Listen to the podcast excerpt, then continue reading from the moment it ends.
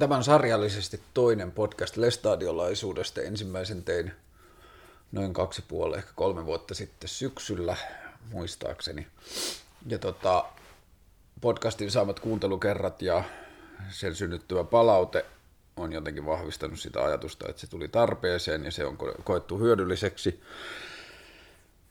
Toisaalta tosi moni suomalainen, tai siis on hankala elää Suomessa kohtaamatta lestadiolaisuutta jollakin tavalla, mutta sitten jos ei lähipiiriin, luokkakaveriksi tai sukulaisiin tai jotenkin muuten satu lestadiolaista, niin se kulttuuri saattaa jäädä aika etäiseksi, vaikka se noin niin kuin nimenä ja ilmiönä onkin tuttu.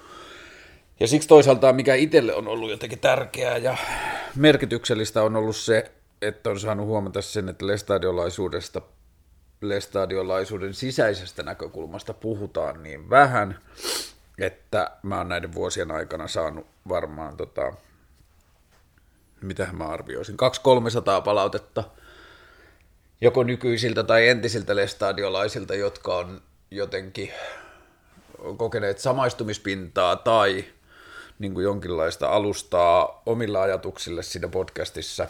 Ja mä luulen, että se vastaus siihen on hyvin yksinkertainen, että lestadiolaisuudesta noin niin kuin kokemuksellisuuden kautta on puhuttu ihan tosi vähän – siitä on julkista puhetta tosi vähän lestadiolaisuuden sisällä, se on jollakin tavalla niin kuin, se on aika tabu jossain määrin. Ja sitten taas ulkopuolella, no ensinnäkin lestadiolaisuus itse ajattelee tietyllä tavalla, että ulkopuolelta tuleva puhe on kaikki.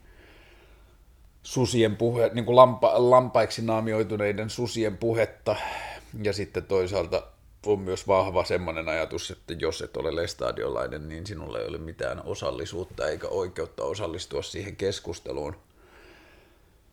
Siinä ensimmäisessä podcastissa mä käyn enemmän sitä, että mitä on lestadiolaisuus ja miltä lestadiolaisena eläminen tuntuu, mutta viime viikonloppuna mä juttelin erään uuden tuttavuuden kanssa elämästä ja kuolemasta ja tämän kaltaisista asioista. Ja sitten se keskustelu liippasi jotenkin myös lestadiolaisuutta. Ja sitten se esitti tosi hyvän kysymyksen, jota mä tietenkin olen miettinyt tosi paljon, mutta en tiedostaen. Ja se kysymys oli se, että jos lestadiolaisuus antoi tietyllä tavalla varmat, tiiviit ja aukottomat vastaukset asioihin, ja sitten kun sä luovut, luovuit lestadiolaisuudesta – niin minkälaiset asiat korvas ne uskomukset tai tiedot ja miten. Ja niin kuin tähän kehikkoon liittyen mä sitten ajattelin, että tuntuu merkitykseltä jotenkin avata omia ajatuksia ja sen kehittymistä. Mistä sitä lähtisi purkamaan? Jos lähdetään ihan jotenkin perusasioista. Jos mä mietin lestadiolaisena olemisen arkea – niin tietyllä tavalla se suurin tuotelupaus tai suurin tietyllä tavalla se semmoinen niin kuin benefit, return on investment lestadiolaisuudessa on se turvallisuuden tunne tai se turvallisuusajatus. Että lestadiolaisuudelle niin kuin lestadiolaisuuden vaatimuksiin suostuminen – sen niin kuin tietyllä tavalla kerhon vaatimuksiin suostuminen antaa vastalahjana tai tietyllä tavalla jäsenetuna taivaspaikan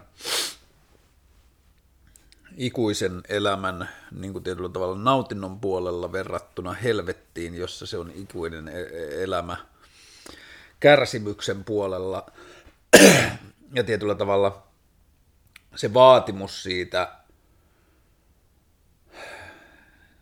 kerhon jäsenyydestä esitetään niin kuin näennäisesti hyvin pienenä. Että jos kuoleman jälkeinen elämä on ikuinen, niin tämä maanpäällinen elämä on vain silmän räpäys, jolloin se, mitä me varsinaisesti sulta pyydetään tämän kerhon jäsenyydestä, on jotain hyvin pientä ja vaatimatonta, ja se pieni ja vaatimaton on se, että sä altistat elämäsi ja elämän valinnat yhteisölle niin, että yhteisö kertoo sun puolesta, mikä on oikein ja mikä väärin.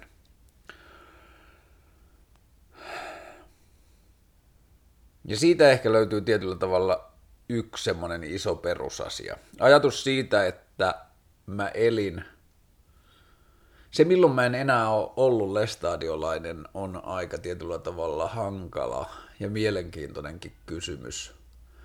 Silloin kun mä oon mennyt naimisiin niin kuin 20, vähän 20 jälkeen, 22-vuotiaana – niin tietyllä tavalla siinä kohtaa on tullut semmoinen sisäinen boosti vähän niin kuin, että nyt mä astun aikuisuuteen, mä oon kohta vastuussa myös lapsista ja tietyllä tavalla muiden ihmisten elämästä ja elämänpolusta, joten turvallisin ja paras keino tietyllä tavalla toimia oikein on toimia kuuliaisesti niille ihmisille, joiden kasvatuksessa mä olen nähnyt pyrkimystä mun parhaaksi toimimiseen. Eli toisin sanoen omiin vanhempiin.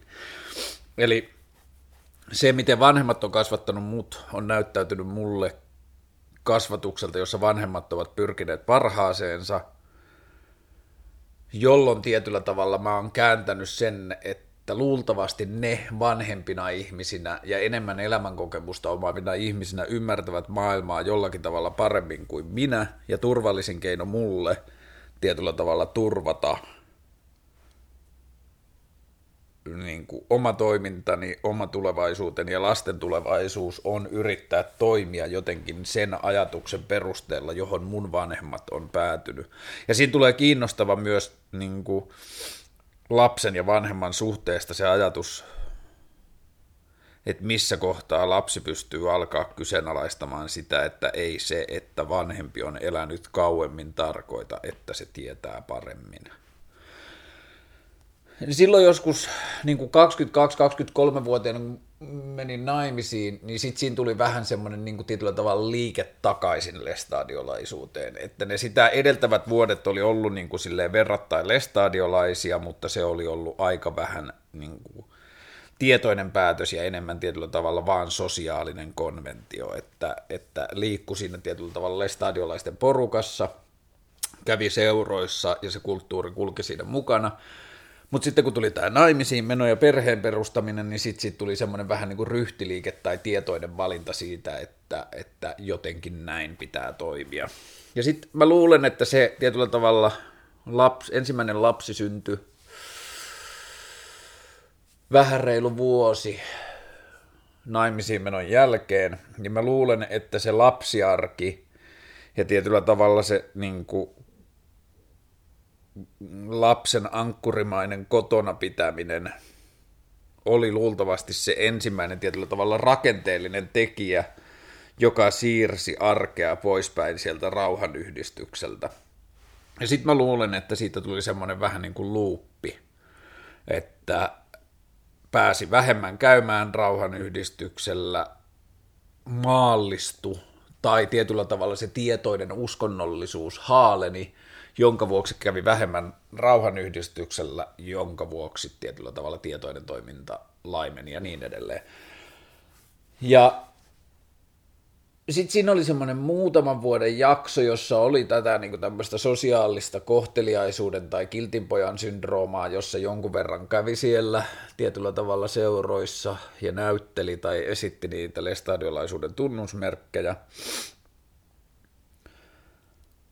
Ja rauhanyhdistyksellä käyminen loppu varmaan, mä veikkaisin, että 25-26-vuotiaana, eli noin 10 vuotta sitten. Ja mä oon itse ajatellut sen sillä tavalla, että se polku tai tietyllä tavalla erkaantuminen lestadiolaisuudesta päättyi aika tarkkaa kolmekymppisenä.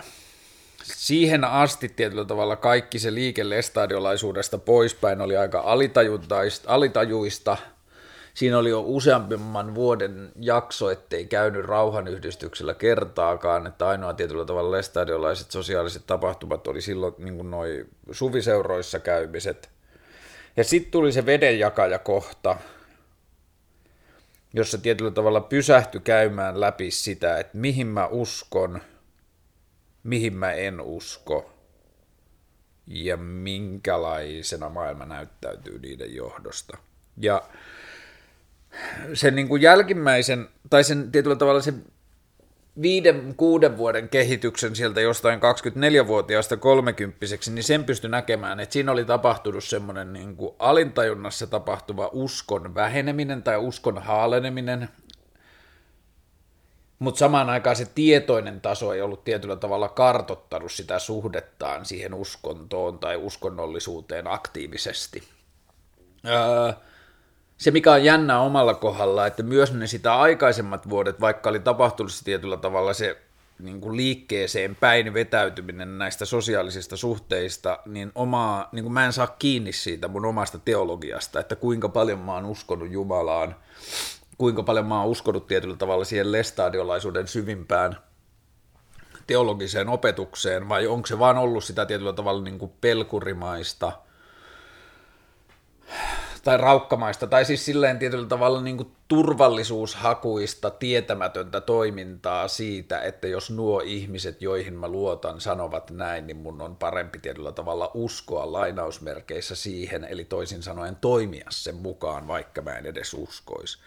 Sen mä pystyin sanomaan sitten, kun mä rupesin käymään niitä asioita yksitellen läpi siinä 30 kynnyksellä, että okei, Mä en usko Jumalaa. Mä en ole selkeästi uskonut moneen vuoteen, mä en ole uskaltanut sanoa sitä itselleni ääneen, että mä en usko Jumalaa, mutta mä en selkeästi usko Jumalaa. Mä en usko kristilliseen Jumalaan.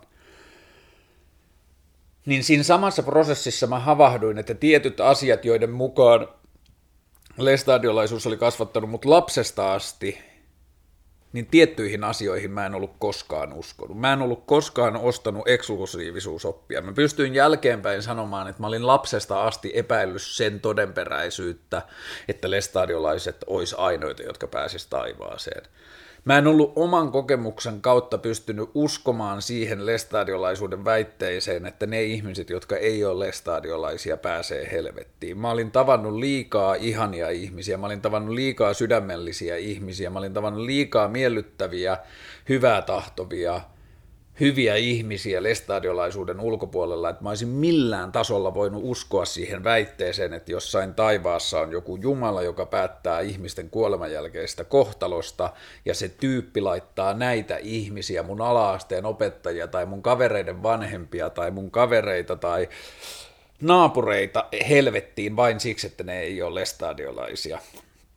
Ja siitä tietyllä tavalla semmoisen niin yhden jälkijättöisen kohtaamisen mä pystyin käymään läpi joskus se, niin kuin, joskus aikuisiellä yksi ystävä, joka on edelleen mun tosi hyvä ystävä, jonka kanssa me ollaan ystävystetty ennen, niin kuin, että mä oon ollut 17 tai 18, kun me ystävystettiin, niin se kysyi multa pari vuotta sitten, että jos sä kerran olit lestadiolainen silloin, kun me ystävystyttiin, niin miten me pystyttiin ystävystymään niin nopeasti ja niin syvästi, jos sä kerran ajattelit, että mä joudun helvettiin?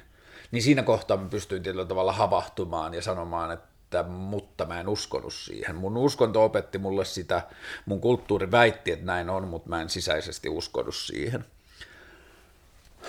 Ja niitä löytyi tietyllä tavalla niitä lapsuudesta, jotain niitä tietyllä niin kuin siihen uskonnon ytimeen liittyviä asioita, joihin mä en ollut koskaan uskonut, mutta mä en ollut myöskään tietenkään uskaltanut sanoa ääneen, että jollain tavalla mä olin osannut, vaikka se mä jälkeenpäinkin ajattelen, että se oli siinä mun lestadiolaisuudessa oli mahdotonta omata omia ajatuksia, jotka olisi lestadiolaisuuden kanssa vastakkaisia ja silti olla lestadiolainen.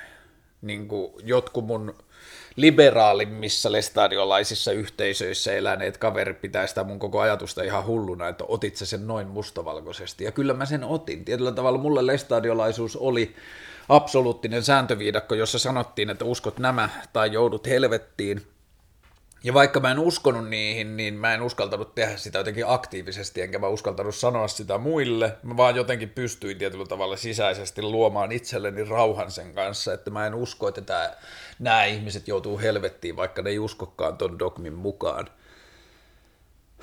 Ja se on tietyllä tavalla, mä luulen, että se on tuottanut mulle jonkinlaista turvallisuuden tunnetta suhteessa maailmaan tosi paljon. Se on antanut mulle jonkinlaisen niin kuin mä en tiedä kuinka paljon, mutta suhteessa, mä uskaltaisin väittää, että suhteessa lestadiolaiseen keskiarvoon mun sosiaalinen suhtautuminen ja sosiaalinen tietyllä tavalla integroituminen ei lestadiolaiseen kulttuuriin on ollut keskivertoa helpompaa. Mä uskallan väittää näin. Tämä on siis täysin mututuntuma.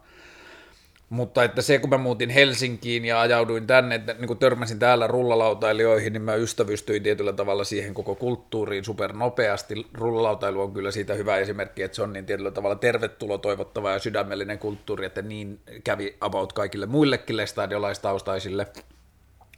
Mutta silti tietyllä tavalla skeittaus oli vain yksi esimerkki, että minkälaisiin kulttuureihin on elämässä ajautunut, ja vaikka on tullut siitä lestadiolaisesta viitekehyksestä, niin tietyllä tavalla se kulttuuriin immersoituminen on tapahtunut tosi nopeasti, ja se on tuntunut molemmin puolin tietyllä tavalla tervetulo toivottavalta, ja siihen mä uskon, että on vaikuttanut se joku sisäinen ajatus siitä, että ei ole uskonut sitä lestadiolaisuuden dogmaa, eikä ole pelännyt niitä muita ihmisiä, koska sehän lestadiolaisuudessa on yksi tosi niin kuin friikki, tai siis silleen niin kuin tuhoisa niin kuin sairas ajatus, että ne muut ihmiset joutuu helvettiin.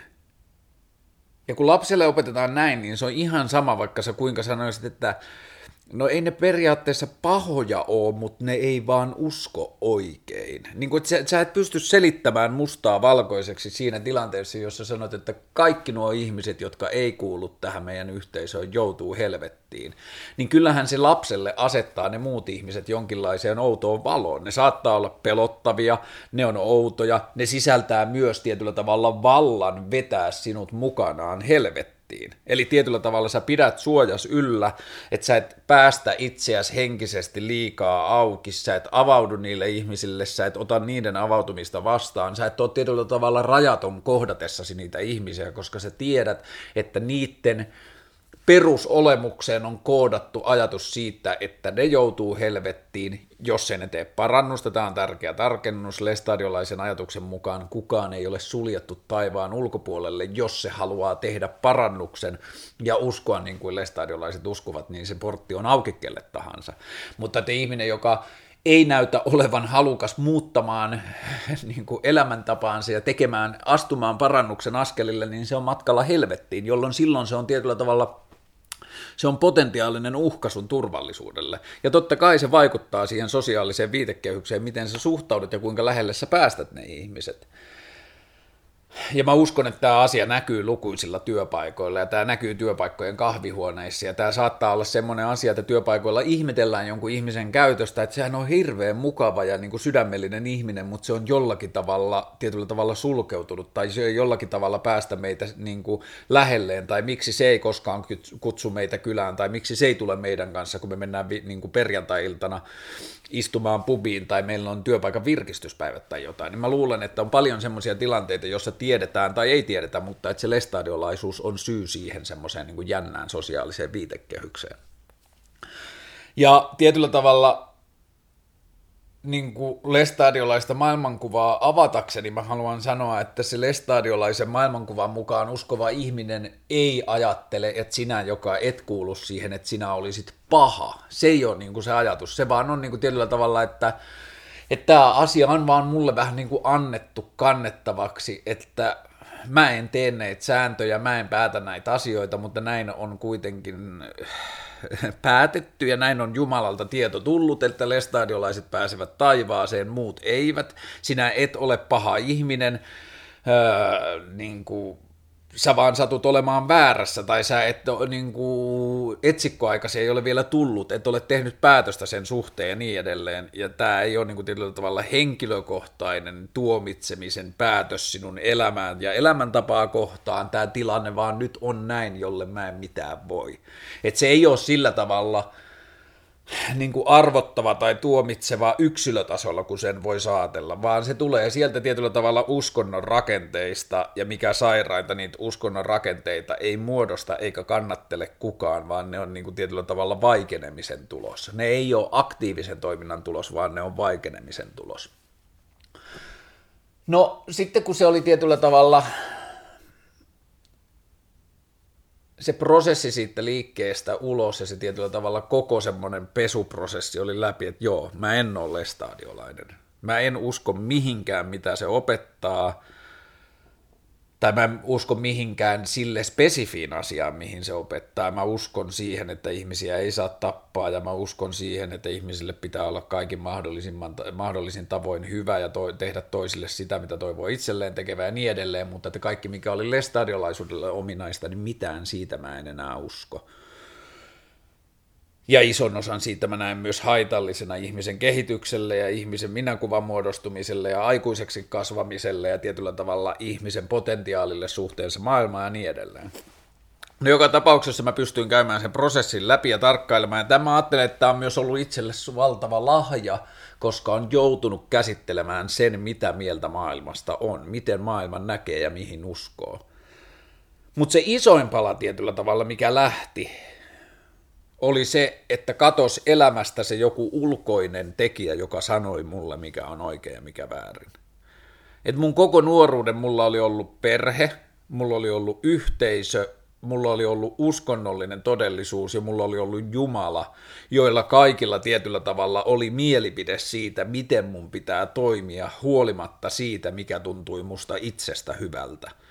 Et jos ajatellaan vaikka niin musiikkia, tai ajatellaan tanssia, niin riippumatta siitä, kuinka hyvältä se musiikin kuuntelu tai kuinka hyvältä se siihen musiikkiin eläytyminen tai sen musiikin kuvittaminen tuntuu, niin koska joskus joku oli kokenut sen tanssikulttuurin itselleen haitalliseksi, eli toisin sanoen se oli luultavasti, jos niin kuin, jossain joku on ollut ja ajautunut pahoille teille, juonut alkoholia ja osallistunut tanssiaisiin ja päätynyt pettämään vaimoaan tai tekemään jotakin muuta, niin silloin tämä ihminen tai nämä ihmiset on halunneet sanoa yhteisölle, että tanssi ja tanssikulttuuri ja alkoholi ovat ihmisille pahaksi, joten ei tehdä sitä. Me olemme nähneet paremmaksi, että me emme tee sitä, ja sitten siitä tulee Jumalan sanaa, koska se lestadiolaisuus on Jumalan lasten yhteisö, jonka yhteyden, niin kuin tietyllä tavalla, jonka seurakunnan ääni ääni on Jumalan ääni, joka kanavoituu sen seurakunnan taki, kautta,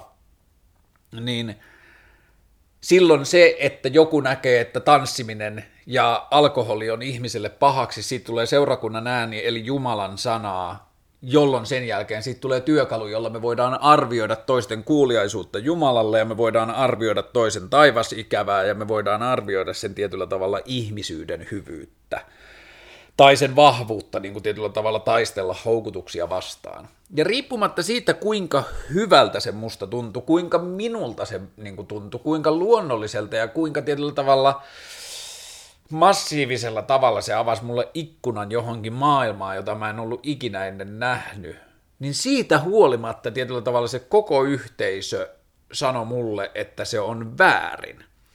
Jos mä ajattelen sitä, kun mä olin 17 ja mä tulin Helsinkiin ja mä menin kaverin pahveilla eka kertaa yökerhoon. Ja mä menin tanssilattialle ja mä en ollut ikinä käynyt yökerhossa, mä en ollut koskaan käynyt limudiskossa, mä en ollut koskaan käynyt tanssilattialla niin, että siellä on pimeää ja siellä on valoja ja siellä on ihmiset vielä, niin kuin siinä tapauksessa siellä oli ihmiset vielä humalassa, niin kuin muut ihmiset. Ja sitten niin kuin se oli ihan valtava jotenkin semmoinen, vähän niin kuin olisi löytänyt jonkun tietyllä tavalla Atlantiksen, että ei jumalauta, että täällä on tämmöinen piilotettu paikka, jossa kukaan ei kato, mitä sä teet, kukaan ei huomaa, kukaan ei arvostele, kukaan ei tietyllä tavalla sano, miten pitää tehdä,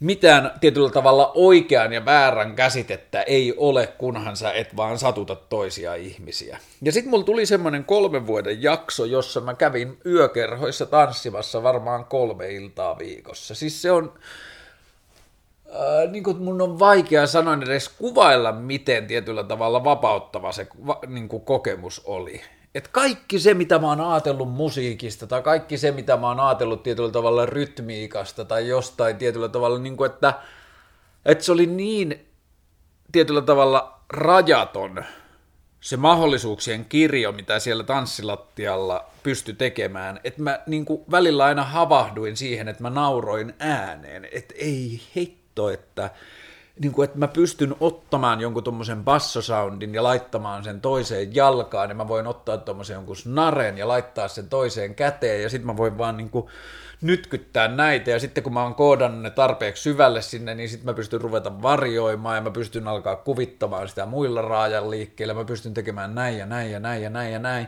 ja nyt tää biisi jo vaihtuu, ja tässä on basso ihan erilainen, ja siis se oli jotain ihan uskomattoman siistiä, ja silloin tietyllä tavalla mä pystyin jotain osia rakentamaan itsestäni uusiksi, että se on ihan sama, mitä mieltä tästä joku kulttuuri on, mutta tämä tuntuu mulle liian hyvältä, ja mä tiedän, että mä en satuta ketään. Että tämä, mitä mä teen, niin tämä ei ole keltään pois, tämä ei niin ei ole millään tavalla, tähän ei liity mitään negatiivisia attribuutteja. Ja jo pelkästään ton ajatuksen havainnoiminen se, että niin kuin meillä on Suomessa kymmeniä tuhansia nuoria, jotka ei ikinä saa kokea sitä siksi, että niiden perhe tai niiden perheen ympärillä oleva yhteisö sanoo, että se on väärin, niin se on niin kuin siis, se on mun mielestä ihan silmittävän vaarallista, vakavaa ja kohtuutonta hengellistä väkivaltaa, joka tietyllä tavalla rajoittaa ihmisten elämässä kokemien tietyllä tavalla todellisuuksien määrää ja vaikuttaa siihen, mitä elämä on, tai miltä elämä tuntuu, miltä maailma tuntuu. Se, että tanssilattia on totta kai mä oon myöhemmin elämässä löytänyt muitakin paikkoja, missä se on, ja se tanssilattia on myös auttanut mua yleisesti elämässä elämään enemmän sen suhteen, että kukaan ei katso, ketään ei kiinnosta, sä saat tehdä niin kuin sulta, susta tuntuu, kun sä et satuta muita ja niin edelleen, mutta että pelkästään se tanssilattiokokemus muutti mun maailmankuvaa siitä, että mitä on olla ihminen. Sitten tuli rap, räppi, räppi tuli jo joskus aikaisemmin, se tuli joskus 14-15-vuotiaana. Mä aina häpesin sitä, mä pelkäsin, että mä jään kiinni, mä pelkäsin sitä kohtaamista, jos mä jään kiinni, että mun vanhemmat löytää mun räppikasetit tai, tai, tai mä jään kuulokkeet päässä kiinni siitä ja mä joudun perustelemaan, että miksi mä olen toiminut vastoin sitä, mitä sanattomasti tai sanallisesti on sovittu. Niin se ristiriita siinä tietyllä tavalla oli, että mä niinku, mä niin kuin, että se nautinto oli puhdasta, mutta sen jälkeen, sen nautinnon jälkeen siihen liittyy tietyllä tavalla häpeän ja pelon tunteita siitä, että entä jos mä jään tästä kiinni. Se, mikä tosta on tullut hyvä asia, on ollut se, että sitten kun pystyy tietyllä tavalla kolmekymppisenä tekemään sen tietoisen suhteen määrittämisen, noihin asioihin, niin pystyy tekemään myös semmoisen tietoisen päätöksen siitä, että mä en ikinä enää suostu elämään niin, että mä häpeän jotain, mikä tuntuu hyvältä. Eli toisin sanoen, jos joku tuntuu hyvältä, mä teen sen, jos joku hävettää mua, niin silloin mä en tee sitä, vaikka se tuntuisi hyvältä, koska jos se hävettää mua, niin mä en jostain syystä seiso sen takana. Mutta sitten, että, niin kuin, että jos, jos, jos joku asia tuntuu hyvältä, mutta sen pitää säilyä salaisuutena, niin sitten se ei ole sen arvoista tai sitten mun pitää käsitellä se, että miksi mä haluan, että se säilyy salaisuutena, mikä mua siinä hävettää. Ja jos mä löydän siitä, että, niin kuin, että se syy, miksi mä häpeän sitä, on, että mä toimin jollakin tavalla omaa moraaliani vastaan, mä en voi seistä sen teon takana, jos mä joudun käsittelemään sitä julkisesti, niin sitten mä en tee sitä. Ja se on tietyllä tavalla antanut semmoisen niin hyvän, jotenkin niin turvallisen arkipohjan toimintaan, joka auttaa jatkuvasti mittaamaan sitä, että mitä haluaa tehdä ja mitä ei. Mutta joo, siis se tietyllä tavalla ulkopuolinen auktoriteetti ihmiseksi kasvamisessa oli ihan valtava tietyllä tavalla palikka siihen, miten maailman näki sehän menee paljon syvemmälle, jos, niin kuin, että sitähän ei tarvitse ajatella pelkästään jonkun alkoholin tai tanssin tai räpin kautta, vaan yleensä se, että kun me kasvetaan ihmisinä, me ollaan niin kuin, tietyllä tavalla ihmistaimia, me ollaan hyvin, niin kuin me ollaan täysin tasavertaisia, me ollaan niin kuin, samasta elämänlähteestä tulevia yksilöitä, joista meistä tulee niin kuin, tietyllä tavalla yksi manifestaatio, me ollaan yksi keho, jossa on yksi elämä, ja sitten siinä on hirveästi kaikkia muuttujia, miten me ollaan päädytty siihen, missä me ollaan ja mitä meille on tullut tietyllä tavalla elämään osasia ennen kuin me ollaan itse voitu siihen vaikuttaa ja mitä me ollaan itse kerätty siihen ja mitä me ollaan itse toilailuilla me aiheutettu. Mutta se ajatus siitä, että hetkinen, ei ole ketään muuta, joka tietää paremmin tai jolta pitää niin kuin tietyllä tavalla ottaa hyväksyntä. Kun se uskonnollisessa ajatuksessa se Jumala ja se uskonnollinen yhteisö oli korkeampi kuin laki. Laki salli tanssimisen, laki tans, niin kuin salli rapamusiikin ja laki salli yli 18-vuotiailta alkoholikäytön, mutta koska sen uskonnon tietyllä tavalla määritteet oli vielä korkeampia, niin sitten kun rikko sen, niin sitten siinä samalla meni tietyllä tavalla myös laki ja kaikki muut moraaliset koodistot, jotka tuli ulkopuolelta. Et ihan sama, mitä niin kuin jossain muualla sanotaan, jos, jos se toiminta ei satuta muita ihmisiä, tai se ei satuta luontoa, tai se ei aiheuta ää, niin kuin tietyllä tavalla sivutuotteena tarpeetonta kärsimystä, niin silloin sitä ei voi perustellusti kieltää. Sitä ei voi tietyllä tavalla – sitä ei voi ottaa multa pois. Että niin et mikään ulkopuolinen auktoriteetti ei voi tietää minua paremmin minun liittyvissä asioissa, koska sillä ei ole sitä samaa kokemusta, ja mikä tahansa ulkopuolinen laajempi auktoriteetti sisältää vaan jonkun kollektiivisen kokemuksen, että joskus 1950-luvun Lapissa joku ö, saarnamies tai hänen veljensä on lähtenyt illalla ulos ja päätynyt tanssikapakkaan ja juonut alkoholia ja päätynyt tanssimaan ja päätynyt pettämään vaimoaan, ja sitten sen takia lestadiolaisuuteen on laitettu, ja siis tämä ei ole mikään niin kuin, tämä on vaan mun veikkaus, miten se on tapahtunut. Tämä ei ole mikään siis historiallinen tapahtuma.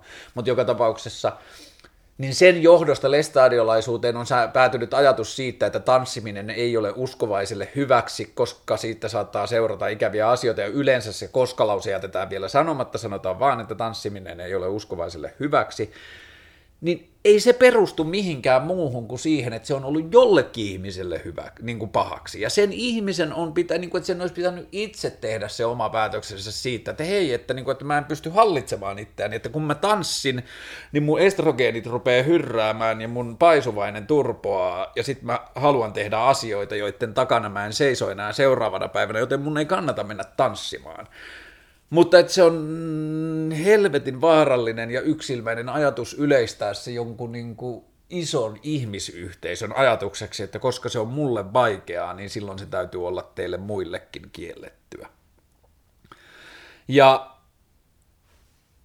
mä en tiedä, pystynkö mä edes sanottamaan sitä, kuinka isolta se asia tuntuu. Mä en tiedä, jos me ajatellaan ihmiselämää yleisesti lestadiolaisuuden ympärillä, niin jos mä yritän tietyllä tavalla saada kiinni niistä – niin sukupuoli on hyvin samanlainen. Sukupuoli on tietyllä tavalla hyvin samanlainen kehikko kuin lestadiolaisuus on. Ei miehen kuulu tehdä tuollaista, ei isot pojat itke, ei tuo ole miehekästä, ei miehet pukeudu noin. Ää, niin kuin, siis kaikki tietyllä tavalla sukupuolinormeihin liittyvät asiat tuntuu hyvin samalta kuin mitä se uskonnon ulkopuolinen auktoriteetti oli että on joku ulkopuolinen rakenne, jota kukaan ei määritä, sinne ei ole ketään, ketä sä voit haastaa, siellä ei ole ketään toimijaa, jolle voi sanoa, että voitaisiko tätä sääntöä muuttaa. Siinä niin kuin tietyllä tavalla sä taistelet lasimuuria vastaan, sä tietyllä tavalla äh, niin kuin taistelet jotain näkymätöntä vihollista, jota kaikki omalla toiminnallaan varovaisesti kannattelee huomaamattaan. Ja sitten niin siinä ei ole ketään, ketä syyttää, siinä ei ole ketään, ketä vastaan taistella ainoa, mitä sä voit tehdä, on tietyllä tavalla vapauttaa itses parhain mahdollisin tavoin siitä. Ja sitten jos me lähdetään miettimään niitä attribuutteja, niin sukupuolihan, niin kuin sukupuoli on yksi herkullisimmista, koska se on niin vahva ja voimakas ja siihen liittyy niin, niin kuin laajalti kulttuurissa hyväksyttyjä piirteitä, joilla se määrittää, mutta sitten on paljon muita, jotka on sitten enemmän henkilökohtaisia, että se, että jos sä oot vaikka viulunsoiton opettaja, niin sitten se on vähän niin kuin susta yksilöstä kiinni, että kuinka paljon sä annat sen viulunsoiton opettajuuden hallita sitä, mitä sä saat olla. Että on varmasti ihmisiä, jotka sanoo, että ei, ei viulunsoiton opettaja saa tehdä tai toimia noin, että ei se ole sopivaa viulunsoiton opettajalle mutta jollakin toiselle ihmiselle se voi olla täysin irrelevantti argumentti. Se voi sanoa, että ei, että ei, niin kuin, ei, ei tämä pidä paikkaa. Että mä oon viulunsoito-opettaja, mutta mä oon paljon muutakin. Ei se niin kuin merkkaa mulle. Mutta sitten se voi olla se, että sä pelaat jääkiekkoa ja siinä jääkiekkojoukkueessa – ajatus siitä, mikä on niin kuin hyväksyttävää jääkiekon, kehiko, jääkiekon kaukalossa, niin se tietyllä tavalla, se joko vaikuttaa sinuun tai ei, ja se johtuu siitä niin kuin tietyllä tavalla, mä ajattelen, että se johtuu itsetunnosta totta kai, mutta se johtuu myös niistä muista asioista, mistä sun elämä koostuu. Että jos sä oot räppäri ja jääkiekkoilija, niin sä suhtaudut siihen jääkiekkoon kehikkona erillä lailla kuin se, että sä oot jääkiekkoilija ja jalkapalloilija tai pelkästään jääkiekkoilija. Että ne kaikki asiat tietyllä tavalla vaikuttaa erillä lailla. Mutta että se et pysty kyseenalaistamaan sen yhden ulkopuolisen auktoriteetin, auttoi kyseenalaistamaan tosi paljon muita tai koko ulkopuolisen auktoriteetin käsitettä laajemmin. Ja se on tietyllä tavalla ollut mielenkiintoista myös niin kuin ajautua siihen pisteeseen, että tarkkailee yhteiskunnan toimintaa laajemmin, että kuinka paljon meille näyttäytyy ulkopuolisia argumentteja joko sanotettuina tai niin kuin sanattomina viittauksina tai rakenteina, joita kukaan ei pysty kyseenalaistamaan. Niitä, niin kuin ainoa, mitä sä voit tehdä ulkopuoliselle auktoriteetille, on se, että sä voit tahtomatta tai niin kuin tietoisesti kannatella niitä, mutta se on lähes mahoton ampua niitä alas, koska ei ole mitään, mitä ampua, ei ole mitään konkreettista toimijaa. Niin kuin tietyllä tavalla, että jos me ajatellaan yhteiskunnan rakenneteita laajemmankin, me ajatellaan patriark, niin kuin patra, patriarkaattia, me ajatellaan tietyllä tavalla sukupuolirakenteita ja me ajatellaan rasistisia rakenteita. Ja me ajatellaan niin kuin hyvin monia yhteiskunnan rakenteita, jotka ulkopuolelta vaikuttaa ihmisten elämään – niin se ongelma niiden kanssa on se, että ei ole jotain, joka kannattelee sitä. Se, että se on syntynyt, se on syntynyt, syntynyt hyvin paljon ihmisten tietoisten tai epätietoisten kollektiivisten toimintojen seurauksena, mutta tietyllä tavalla, että jos ajatellaan vaikka jotakin ää, tasa-arvoa heikentävää heikentäviä rakenteita yhteiskunnassa, niin ei ole ollut hetkeä, jossa ryhmä miehiä on päättänyt, että rakennetaan yhteiskuntarakenteita, jotka sortavat naisia ja tekevät miesten elämästä helpompaa vanhat muinaiset kulttuuriset ajatukset ja kaikki monimutkaiset rakenteet ja se, että nainen synnyttää ja luonnollisemmin tai niin kuin helpommin jää lapsen kanssa kotiin ja niin kuin miljoonat ja miljoonat erilaiset asiat, rakenteet yhteiskunnassa on synnyttänyt sen, että, että niin kuin lumipallo on, että jos ei me tarkkailla niitä rakenteita ja sitä, mitä ne synnyttää, niin sit niitä pääsee syntymään. Ja tietyllä tavalla sen lestadiolaisuuden kohdalla se on ollut niin helppo nähdä, kun siinä ei ole ketään, ketä syyttää. Totta kai siellä on tietyllä tavalla toimijoita, jotka estää tai hidastaa sitä muutosta sieltä pois. Siellä on SRK-johtoryhmä, siellä on vanhat saarnamiehet, siellä on niin kuin rakenne, joka estää naisia saamaan ääntään kuuluviin seurakunnissa. Siellä on niin kuin tietyllä tavalla siellä on paljon ylläpitäviä rakenteita – mutta ne rakenteet ei ole kenenkään työn, tietoisen työn tulos. Ja silloin tietyllä tavalla mä uskon, että paras tapa tietyllä tavalla murtaa niitä on se henkilökohtaisen jollakin tavalla pyrkimys kääntää se henkilökohtainen työ kollektiiviseksi, että vahvistaa toisia siinä, että jos huomaa, että toinen pystyy vapautumaan jostain rakenteesta, sanotaan vaikka sukupuolirakenteesta jollakin toiminnallaan, niin tietyllä tavalla vahvistaa sitä tai riemuitsee sitä tai pöllii sen idean parhaassa tapauksessa, niin kuin että antaa sen saman vapauden itselleen, niin silloin tietyllä tavalla se niin kuin mureneminen tapahtuu. Mutta että se tuossa lestadiolaisuudessa ja siitä lähtemisessä on ollut niin kiinnostavaa, että se on ollut tietyllä tavalla yksinäistä, vaikka samaan aikaan ympärintä on lähtenyt ihan hirveästi ihmisiä niin kuin samoihin aikoihin ja samoilla tavoilla. Lestadi, niin kuin identiteetin rakentaminen uudestaan on aika yksinäistä hommaa, koska kukaan muu ei voi tietää, mitä siinä käy läpi. Joten toi on niin kuin yksi iso palikka. Jos lestadiolaisuudessa se mora, niin kuin moraali määritty sen perusteella, miten yhteisö oli sen asian nähnyt, niin lestadiolaisuuden jälkeisessä elämässä mun tapauksessa se moraali määrittyy tietyllä tavalla jatkuvan argumentaation arvottamisen ja tarkkailun kautta siitä, että miten mä näen maailman, miten mä toivon, että maailma toimisi, minkälaisilla toiminnoilla mä vien maailmaa kohti sitä, miten mä haluaisin sen toimivan, minkälaisilla toiminnoilla mä tuen sitä vanhaa tapaa, jota mä en haluaisi tukea, ja minkälaisilla toimintatavoilla mä huomaamattani aiheutan ihmisille kärsimystä tai epämukavuutta tarpeettomasti tai minkälaisilla tietoisilla tavoilla mä toimin kusipäästi. Minkälaisissa tilanteissa mä toimin tavoilla, jossa mä toivon mun toiminnalla olevan jonkinlaisia negatiivisia, niin kuin, negatiivisia vaikutuksia sen vastaanotteessa. Ja näitä tietyllä tavalla tarkkailemalla, jatkuvasti tarkkailemalla, niin kuin mä koen toistaiseksi, että mä pystyn löytämään moraalisen polun, jolla mä pystyn seisomaan ja jonka niin kuin mä pystyn hyväksymään ja jonka takana mä pystyn seisomaan. Ja se on tietyllä tavalla, se mikä on kreisiä lestadiolaisuudessa on se, että nyt rovaniemeläinen tutkija, nyt mun täytyy niin kuin myöntää, että mä unohdan, kun se on Joensuun veljekset, Torsti ja Kosti. Ja mä aina unohdan kumpi niistä, mä molemmat niin kuin suunnilleen tiedän, mutta toinen niistä on tehnyt väikkärin lestadiolaisuudesta tänä vuonna.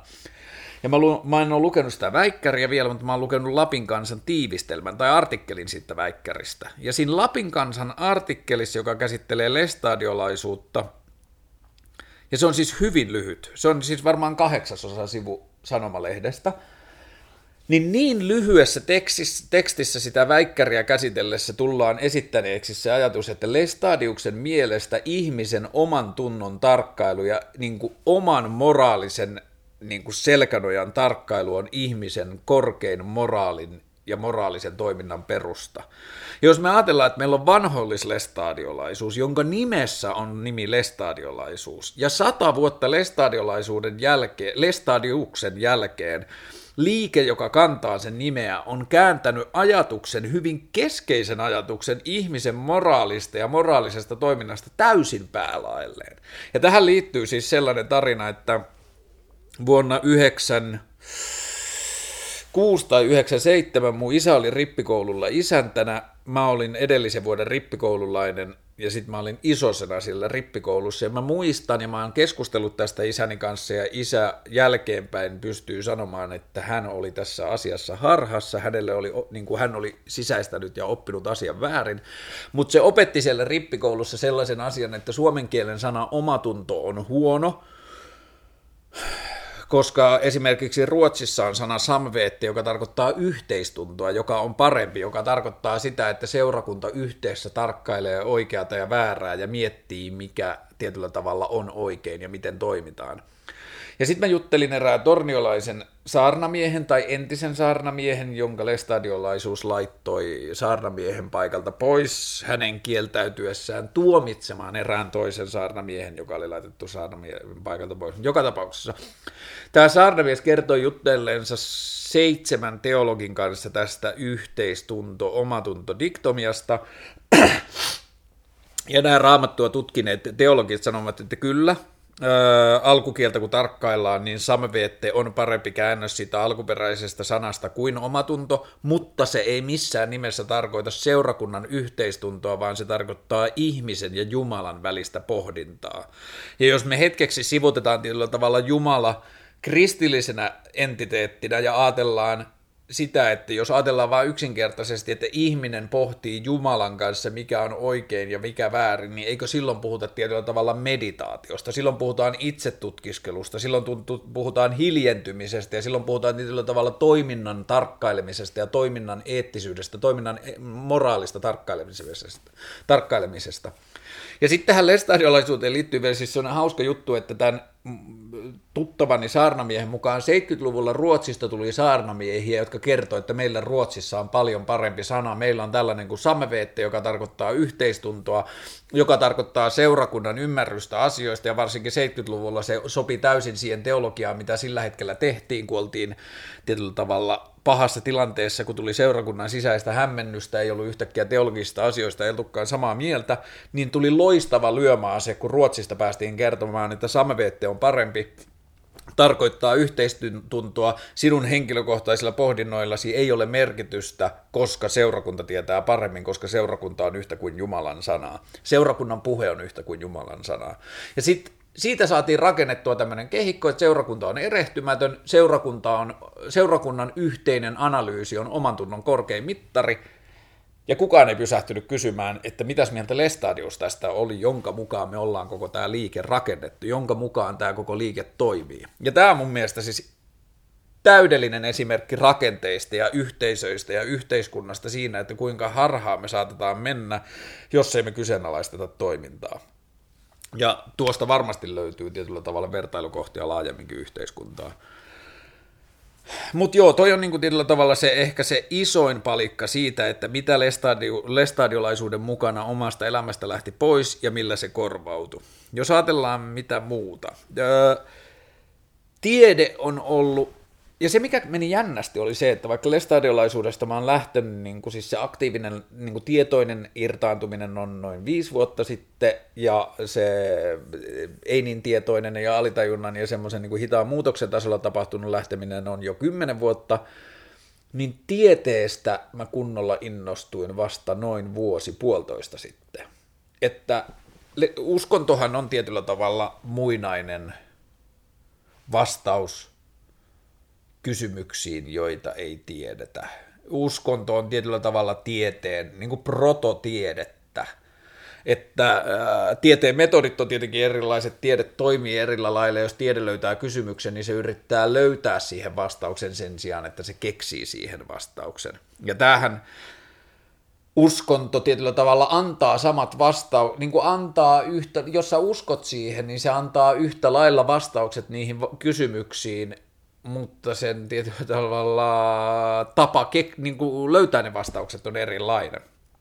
Ja sitten kun mä laitoin kaikki ne uskonnon esittämät vastaukset romukoppaan, ja totesin, että ne on vaan niin kuin kulttuurihistorian ja tarinankerronnan ja, ja, ja, ja, ja niin kuin tavalla ihmisen luonteen ja ihmisen niin kuin tavalla tämmöisen joukkopsykoosin ja joukkotoiminnan tulosta, ja ne ei vastaa niin kuin mua tyydyttävällä tavoilla kysymyksiin, että mulle ei kelpaa vastaukseksi siitä, että miten maailma syntyy, niin mulle ei kelpaa vastaukseksi se, että 2000 vuotta vanhassa kirjassa sanotaan, että semmoinen niin kuin, toimija niin kuin, jota kutsutaan nyt tässä Jumalaksi, teki maailman tekemällä asioita, niin se ei, niin kuin, se ei kelpaa mulle vastaukseksi, koska sitten mulle tulee seuraavat kysymykset. Ja se, mikä tieteessä on ollut tietyllä tavalla hauskaa tieteeseen paneutuessa on, että tieteellä on paljon kysymyksiä, joissa tiede sanoo, että en mä tiedä. Ei me tiedetä. Ei, niin kuin, että tämä on kiinnostava kysymys ja meidän täytyy jatkaa tämän tutkimista.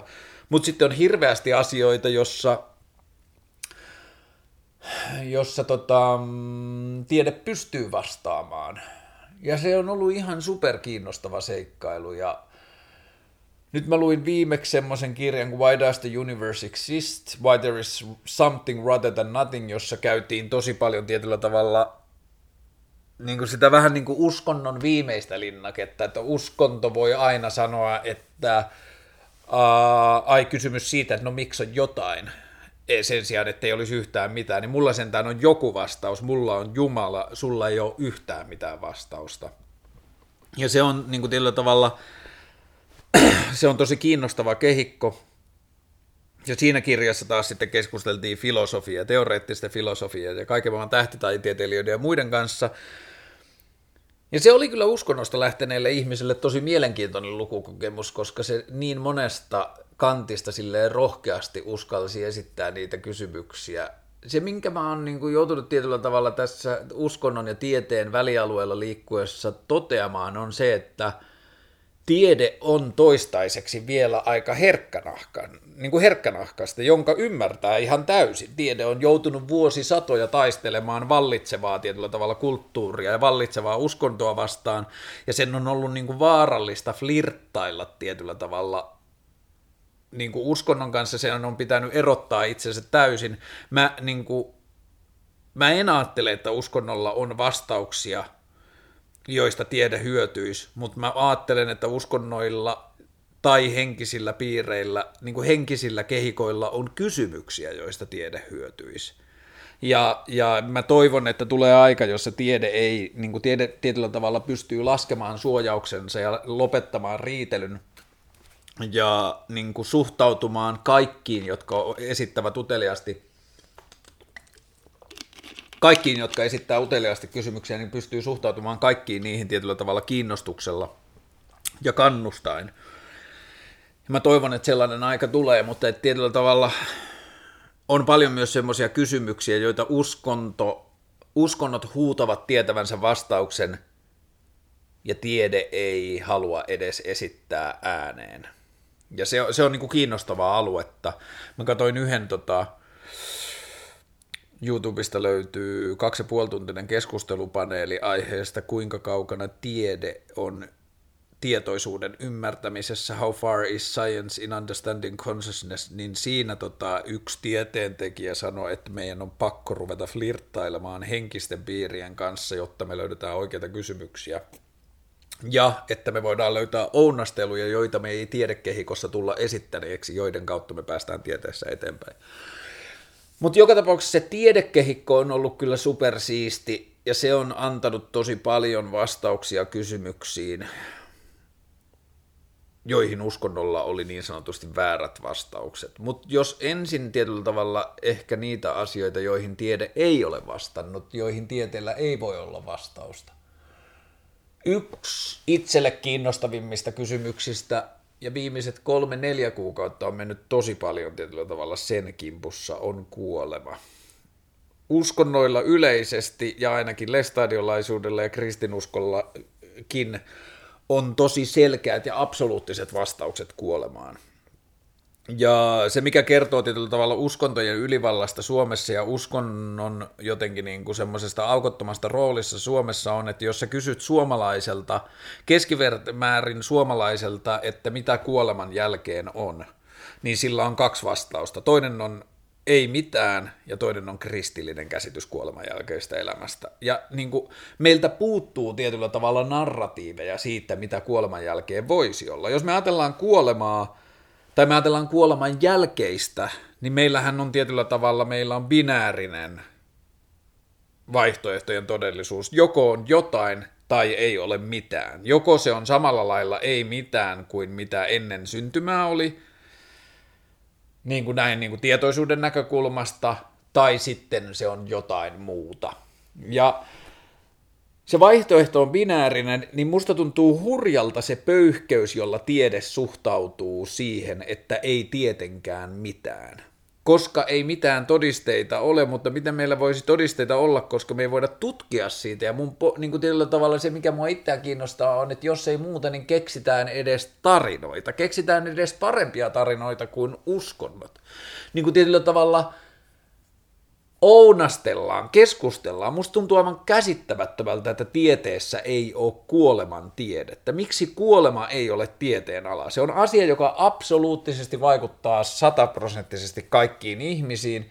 Ja esimerkiksi se, joka mun mielestä ehdottomasti pitäisi olla tieteenala, olisi se, että tutkitaan, että miten kuolema ja kuoleman läsnäolo ja kuoleman tietoisuus vaikuttaa meihin elossa olevien toimintaan. Mulla on herännyt viime aikoina semmoinen ajatus, että kapitalismi on kuoleman pelon uskonto. Ja raha on tietyllä tavalla jossain määrin kuoleman pelon jumala. Siis mä tarkoitan tällä sitä, että jos me ajatellaan yhteiskunnallisia rakenteita, me ajatellaan urheilua, me ajatellaan kilpailua noin niin kuin yleisenä terminä, me ajatellaan demokratiaa, puoluepolitiikkaa, kapitalismia, markkinataloutta – niin niissä kaikissa on jossakin määrin nähtävissä se rakenne, että voi kunpa minusta jäisi jokin jälki.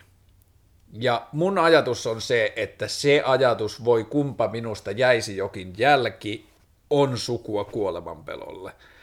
Ja se kuolemanpelko on tietyllä tavalla ollut niin tabu, kuolema on ollut niin tabu niin monta sataa vuotta, niin monta tuhatta vuotta – että tietyllä tavalla se on mennyt meidän yhteisössä ja yhteiskunnassa täysin jotenkin perversiin rooliin. Että siitä ei juuri puhuta.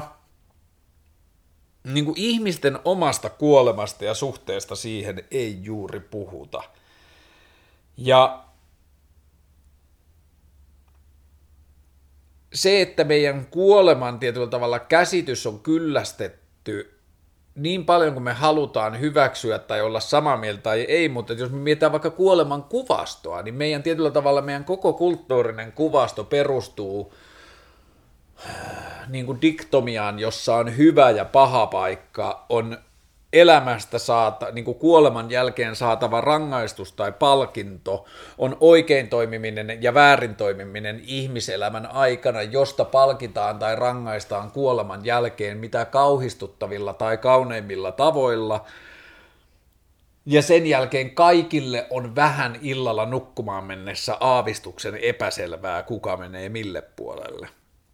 Ja se tuntuu jotenkin täysin niin kuin, järjettömältä ajatukselta, että me ollaan tietyllä tavalla kollektiivisesti päästetty se tilanne tuohon, tai me ei tehdä mitään tullaksemme siitä pois.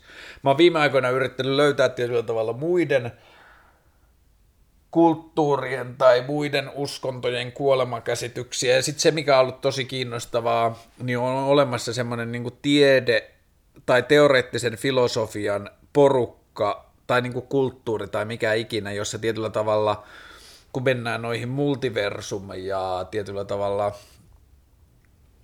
energiateorioihin, siis siitä, että, että energiaa universumissa on vakio, energiamäärä on vakio ja nämä suhteellisuusteoriat, asiat ja nämä, niin sitten on tullut semmoisia niin tietyllä tavalla ajatusleikki kehikoita, jossa leikitään sellaisilla asioilla, että jos ihminen kuolee ja siitä vapautuu tiettyjä asioita, niin kuin fotoneita esimerkiksi, niin mihin ne menee, jos kerran yh, niin kuin tietyllä tavalla universumin energiatasot on vakiot ja kaikille on tietyllä tavalla vastavoimansa, ja jos jotkut fotonit on niin kuin siinä tietyllä tavalla syntynyt sinne ihmisen sisälle aivojen toiminnassa ja niin kuin aivoliikkeessä ja niin kuin niin edelleen, ja sitten kun ihminen kuolee, niin mihin nämä fotonit menee, ja entä jos nämä fotonit menevätkin rinnakkaiseen universumiin ja synnyttävät siellä jotain uutta ja niin edelleen, siis äärettömän monimutkaisia ja pitkiä teorioita, ja tässä vain yksi niistä niin kuin silleen, väkivaltaisesti yksinkertaistettuna, mutta siis pointti on se, että on lohdullista löytää edes pieniä signaaleja siitä, että asiasta kiinnos, ollaan kiinnostuneita. Ja mä toivon, että tämä tulee kasvamaan. Ja jos mä jotain haluan niin kuin elämässä edistää, mm. ja jos mä jotain sille voin tehdä, niin mä haluaisin, että syntyisi, niin kuin kuolemasta syntyisi vakavasti otettava asia. Vakavasti, tietyllä tavalla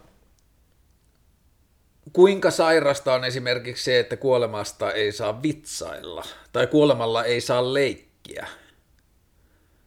Kuolemalla, siis ton voi ymmärtää väärin, jos mä sanon, että kuolemalla ei saa leikkiä. En mä tarkoita tietenkään sitä, että totta kai on hyvä, että lapsille ei sanota, että ei saa tasapainoilla, tai niin kuin, ei saa tasapainoilla siltojen kaiteella. Sitä mä en tarkoittanut, vaan mä tarkoitan niin kuin kuoleman konseptia ja kuoleman käsitettä, niin kuin, että meillä on niin paljon työkaluja neutralisoida kuoleman vaikutusta itseemme. Meillä on niin paljon tietyllä tavalla kollektiivisesti, yhteisöllisesti, yhteiskunnallisesti töitä tehtävänä ja mahdollisuutta tehdä sen takia, ja käsittääkseni se työ ei ole keltään pois, jos me voidaan neutralisoida kuolemaa. Me voidaan kollektiivisesti poistaa kuoleman pelkoa, ja niin kuin siirtyä sellaiseen tietyllä tavalla yhteisölliseen ajatukseen siitä, että nyt vaan joku lähti pois että kaikki me lähdetään joskus ja jokainen lähtee vuorotellen, nyt lähti joku, that's it, niin kuin tällä tavalla, että, että muistetaan lämmöllä ja sitten rakennetaan uutta elämää siihen tilalle, että niin kuin,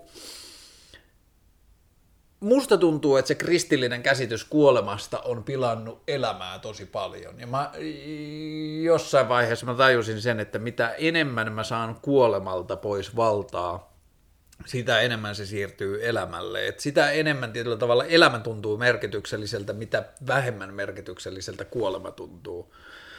Ja toi on tietyllä tavalla ollut ehkä se suurin voitto siinä, mitä, koska niin kuin lestadiolaisuus, kristinusko yleisesti, niin sehän on kuoleman uskonto. Siinä elämä hyvitetään jollekin siksi, että kuolema olisi jonkinlainen. Tietyllä tavalla elämä on olemassa vain kuolemaa varten. Se oli hauska ajatus, minkä mä kuulin viime viikolla, ja se on vissi ilmeisesti joku Aristoteles tai Platon tai siis joku noista vanhoista herroista, että, että ihmisen elämä ja kuolema eivät ole koskaan olemassa yhtä aikaa. Et siinä vaiheessa, kun kuolema on läsnä, elämä ei enää ole, ja kun elämä on läsnä, niin kuolema ei vielä ole. Ja se oli mun mielestä myös hauska ajatus, että sekin tietyllä tavalla antaisi syitä yrittää purkaa sitä niin kuin tietyllä tavalla kuoleman läsnäoloa kulttuurissa yleisesti. Öö, mitäs muita? No joo, kuolema on ollut kiinnostava. Jos mietitään sitä korvaamisasiaa, niin jos uskonto antoi mulle absoluuttisen vastauksen siitä, mitä kuolemassa on, jos minä uskon tähän, minä pääsen taivaaseen, jossa on helvetin kivaa. ja jos minä pääsen helvettiin, niin siellä on taivaallista kärsimystä. Tai siis äh, niin kuin, se, oli, se oli se yksinkertainen ajatus siitä. Ja sitten kun mä lakkasin uskomasta siihen, niin mä tajusin, että se kaikki on hölynpölyä ja se on vaan keksittyä, jossa tietyllä tavalla tehdään valtarakenne, että kukaan ei halua lähteä. Että älkää nyt kukaan lähtekö, että me keksittiin tämmöinen hyvä juttu, tämmöinen Jumala juttu, niin älkää kukaan lähtekö, että äh, miksei saa lähteä. No, jos sä lähet, niin sitten on semmoinen helvetti kuoleman jälkeen. Niin keksittiin tämmöinen tarina, jolla saatiin ihmiset pidettyä siinä laumassa. Ja tämä Juval Noah Harari, hän on kirjoittanut valtavasti tästä niin kuin tietyllä tavalla tarinoiden voimasta ja siitä, että yhteiskunta rauha perustuu keksittyihin tarinoihin. Mun mielestä se on kaunis ajatus, se on hyvä ajatus, mutta mun mielestä se virheellinen osuus siinä ajatuksessa on se, että ei niiden tarinoiden tarvi olla keksittyjä. Meillä on tarpeeksi kauniita ja tarpeeksi innostavia tarinoita elämässä itsessään ja tietyllä tavalla universumissa ja maailmanhistoriassa itsessään, että ei meidän tarvi keksiä niitä tarinoita. Ja sitten kun se tietyllä tavalla se uskonnon suurin keksitty tarina siitä kuolemasta osoittautui valheelliseksi, niin äh, ensin mä osasin ajatella sen niin, että ei mun tarvi korvata sitä, koska mä en voi tietää sitä. Ja sitten mä jossain vaiheessa rupesin kuitenkin jollakin tavalla kaipaamaan, että no kyllä sulla on kuitenkin hyvä olla joku suhde siihen – ja nyt se on ehkä sitten viime ajat keskittynyt just siihen, että sen sijaan, että mä olisin luonut tarinan siitä, mitä kuoleman jälkeen on, niin mä oon luonut suhteen siihen kuolemaan, joka on niin kuin muodostunut hyvin rauhalliseksi ja tietyllä tavalla pelottomaksi. Että mä tiedän sen, että milloin ikinä mä kuolen, musta tuntuu, että mun elämä jää kesken. Musta tuntuu, että mä olisin halunnut nähdä vielä tämän ja tämän ja tämän, tai mä halusin, olisin halunnut kokea vielä tämän ja tämän ja tämän, mutta mä oon saanut jo nähdä ihan helvetisti ja mä oon saanut kokea ihan helvetisti, joten sillä ei ole niin kuin, periaatteessa sillä ei ole enää mitään väliä. Et se on ihan sama milloin mä kuolen, niin aina olisi voinut nähdä enemmän, mutta näki jo, niin tietyllä tavalla tyytyminen siihen. Sitten... Ää,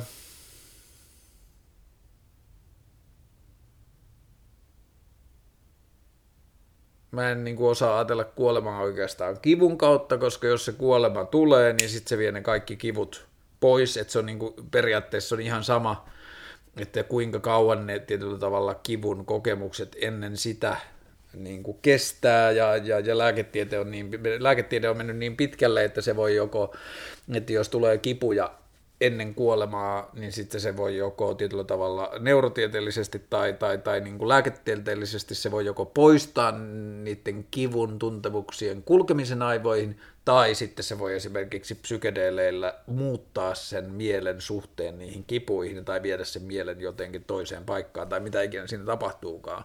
Niin se, se niin kuin kivun kautta se ei oikeastaan öö, pelota, ja mitä taas sitten tulee niin kuin siihen suruun, no tietenkään mä en voi oman kuolemani tapauksessa kärsiä siitä, että muut suree tai muilla on ikävä, koska mä en ole enää sitä kokemassa, mutta jos puhutaan toisten ihmisten kuolemasta, ehkä se niin kuin viimeinen tietyllä tavalla itselle levollisuutta ja elämän jotenkin turvallisuutta tuottava ajatus oli se, että ei muidenkaan kuolema ole sen pelottavampaa että, ja tämähän on tietenkin asia, joka voi muuttua radikaalisti, jos lähe, joku läheinen kuolee, että mulla ei ole pitkään aikaa kuollut ketään läheistä.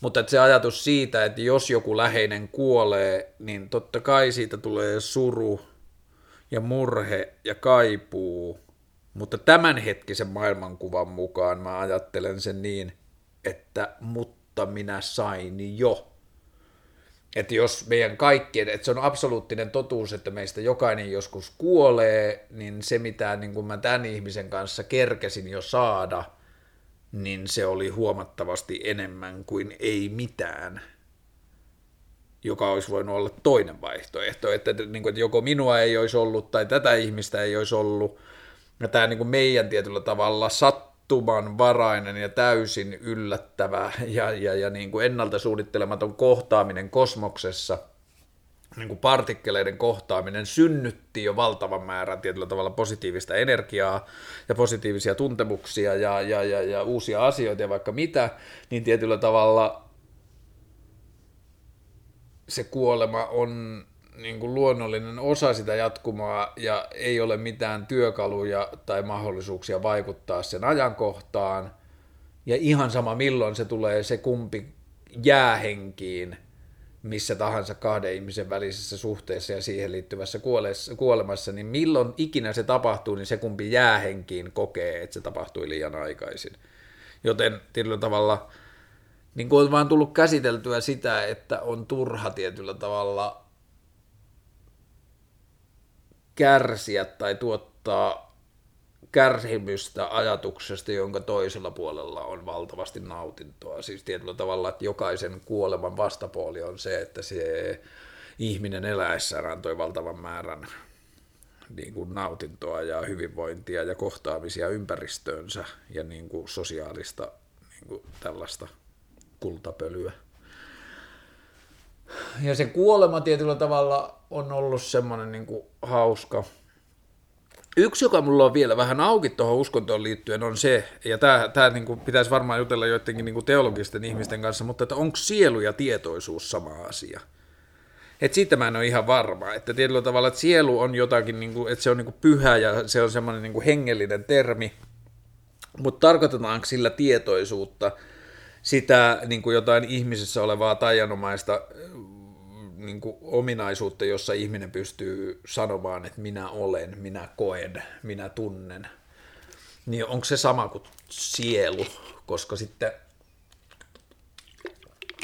jos se on, niin sitähän se menee taas hauskalla tavalla sen kanssa yhteen, että kun on jotain silleen semitieteellisiä tai pseudotieteellisiä porukoita, jotka puhuu siitä, että koska tie, niin kuin tietoisuutta ei ole pystytty vielä aivoista paikallistamaan, ja tietoisuutta ei pystytä niin kuin riisumaan vaan niin kuin sähköisiksi impulseiksi tai kemiallisiksi tapahtumiksi tai joksikin, no, jossakin osi, niin kuin osassa aivoista tapahtuvaksi asiaksi, ja toisin sanoen ei tiedetä, mitä tietoisuus on, niin sitten on niin kuin yksi porukka, joka sanoo, että tietoisuus onkin jotain yhteistä, se on jotain emergenttiä, joka mahdollisesti tulee ihmisen kehon ulkopuolelta, että kun ihminen syntyy ja sille syntyy tietoisuus, niin se tietyllä tavalla siitä tietoisuudesta syntyy yhden kehon kokoinen versio, ja sitten tietyllä tavalla osa tästä porukasta jatkaa sen ajatuksen vielä niin, että kun ihminen kuolee, niin sitten se tietoisuus vähän niin kuin palautuu siihen kollektiiviseen tietoisuuteen, siihen johonkin yhteisen tietoisuuden ajatukseen, ja sitten kun ihminen on saanut siitä sen jonkinlaisen yhden kehon kautta tehdyn tuntemuksen,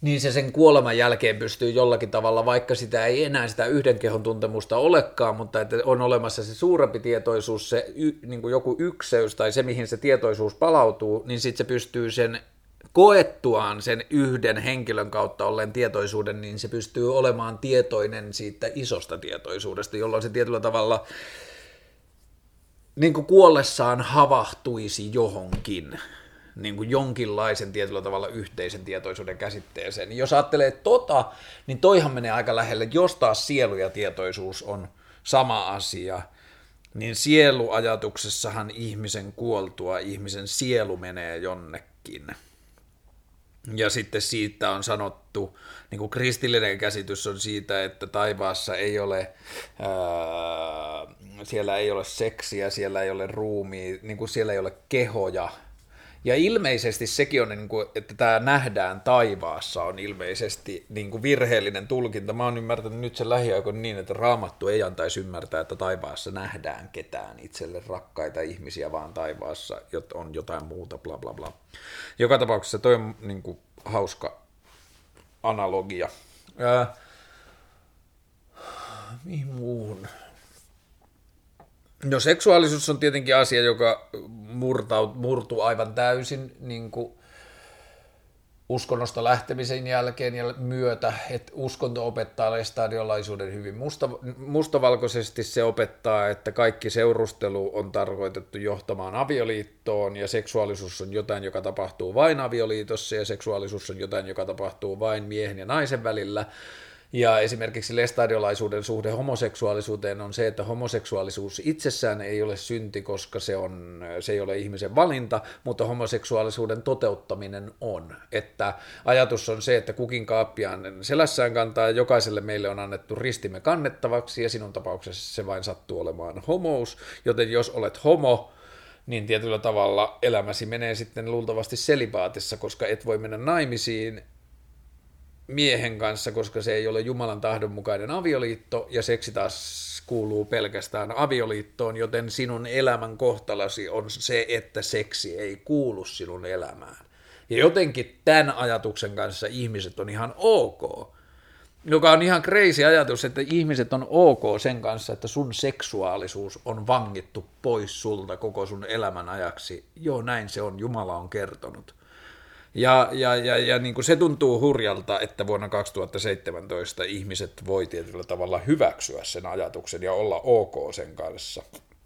No, tietenkin sitten kun sitä uskonnosta lähti, niin tietyllä tavalla oma suhde seksuaalisuuteen ja seksuaalisuuden kulttuuri muuttui ihan täysin, että ei tietenkään seksi ole tarkoitettu pelkästään avioliittoon, ja totta kai ihmisillä on oikeus jo nuorella iällä tutustua toisiinsa ja seksuaalisuuteen, ja ää, seksi on rak, niin kuin, pääasiallisesti seksi on rakkauden näyttämö ja rakkauden tulos, niin tietyllä tavalla mikä on se haitta, mitä sillä aiheutetaan, jos molemmat ihmiset on niin kuin, vastuullisia äh, omasta halustaan ja kunnioittavasti siinä, niin mit, mitä on se tuho, jota siihen seksiin kirjoitetaan. Ja se oli niin kuin siis, se kyllä tapahtui niin kuin myös ehkä sitten aika paljon nuorempana jotenkin aika selkeästi, että joo, että ei tässä ole mitään järkeä, että ihan siis umpihullu ajatus, että seksi olisi jotain tällaista, millaisena se on myyty, niin kuin jonkinlaisena niin kuin pelkojen ja tuhon näyttämönä. Äh.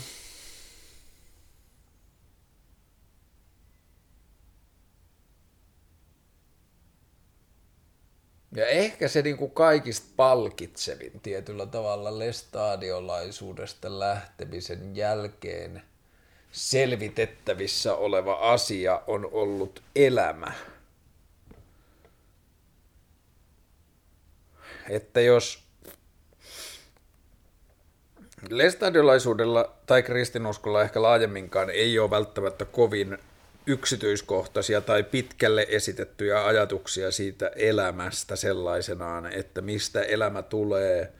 Joo, Jumala tekee sen, mutta miksi syntyy uusia elämiä – jotenkin lestadiolaisuuden ajatuksen mukaan, niin kuin, jos ajattelee lestadiolaisuuden kautta, niin olisi pakko ajatella niin, että syntyy maailmaan uusia elämiä, jossa testataan, ketkä niistä tajuaa elämänsä aikana kääntyä lestadiolaisuuteen, jotta voidaan päättää, viettävätkö he ikuisuuden helvetissä vai taivaassa. Ja sekin on niin kuin toinen semmoinen ajatus, että, että ajatelkaa, että joku ihminen on ok ton ajatuksen kanssa. Että maapallolle syntyy ja tehdään lapsia siksi, jotta ne pääsee tekemään pääsykokeet taivasta ja helvettiä varten. Ja ne saattaa syntyä vaikka jonnekin Kampotsaan tai ne saattaa syntyä jonnekin Siperian tundralle ja ne ei koskaan edes tapaa elämänsä aikana ihmistä, joka olisi kuullut Jeesuksesta. Ne ei koskaan saa minkäänlaista tarinaa siitä, että on olemassa edes Jeesus, saati sitten lestadiolaisuus. Ja sen lestadiolaisuuden peru, niin kuin perusajatuksen mukaan niin kuin se on tough luck, niin kuin että se ainoa selitys on se, että tuntemattomia on Jumalan tie. Me ei voida tietää, miksi näin on, mutta näin on. Ja se niiden ajatus on siis niin kuin puhtaasti se, että ne ihmiset ei pääse taivaaseen koska, ja niillä on semmoinen ajatus, että kaikille ihmisille annetaan etsikkoaika. Lapset pääsee taivaaseen. Jos lapsi kuolee, mun mielestä se Lutteri-ajatus oli jossain 7-8 vuoden, mutta että se on niin kuin jossain siinä hujakolla, kun ihmisen tietoisuus alkaa kunnolla olla muodostunut – niin, niin tota, siinä kohtaa lapsenusko loppuu, mutta että jos lapsi kuolee ennen jotain tiettyä, ei niin tarkkaan määritettyä ikää, niin se pääsee taivaaseen, koska sillä on lapsenusko, mutta sen jälkeen jossakin vaiheessa elämää tämän lestadiolaisen ajatuksen mukaan sille tarjoutuu etsikkoaika, jossa se voi tarttua hänelle tarjottuun oljenkorteen, ja löytää elävän uskon ja kääntyä lestadiolaiseksi ja pelastua ja päätyä taivaaseen. Ja sitten kun noita asioita mietti, niin, noi, niin kuin luonnollisesti sitten tietyllä tavalla ajautuivat romukoppaan käyttökelvottomina nuo ajatukset, ja sitten piti ruveta rakentamaan jotakin uutta, ja ensin sitä ei ehkä edes tajunnut tietoisesti tehdä. Ja sitten kun mä aloin tekemään sitä, niin mä en edes tajunnut, mitä mä olin tekemässä. Mä aloin vaan tutustumaan, mä katsoin Kosmos-sarjan, joka kertoo tietyllä tavalla maailman historian alkuräjähdyksestä, atomin ytimeen ja kaiken siltä väliltä. Ja sitten mä luin uh, Short History of Nearly Everything-kirjan, Bill Bryson niminen kirjailija, joka on vähän niin kuin sama tarina kuin se Netflixistä löytyvä Kosmos-sarja, mutta mm, vähän eri vinkkelistä ja vähän eri asioita painottaen, mutta periaatteessa molemmissa tehdään niin kuin tieteen, historian semmoinen kattotason kartoitus. Sitten tota, mä luin sen Noah Hararin Sapiens, eli Short History of Humankind, joka on ihmiskunnan historian, ja tota, ehkä niin kuin vasta ne kaikki luettua ja niitä asioita käsiteltyä, niin, niin se tietyllä tavalla elämän ihme ja merkityksellisyys alkoi avautua mulle.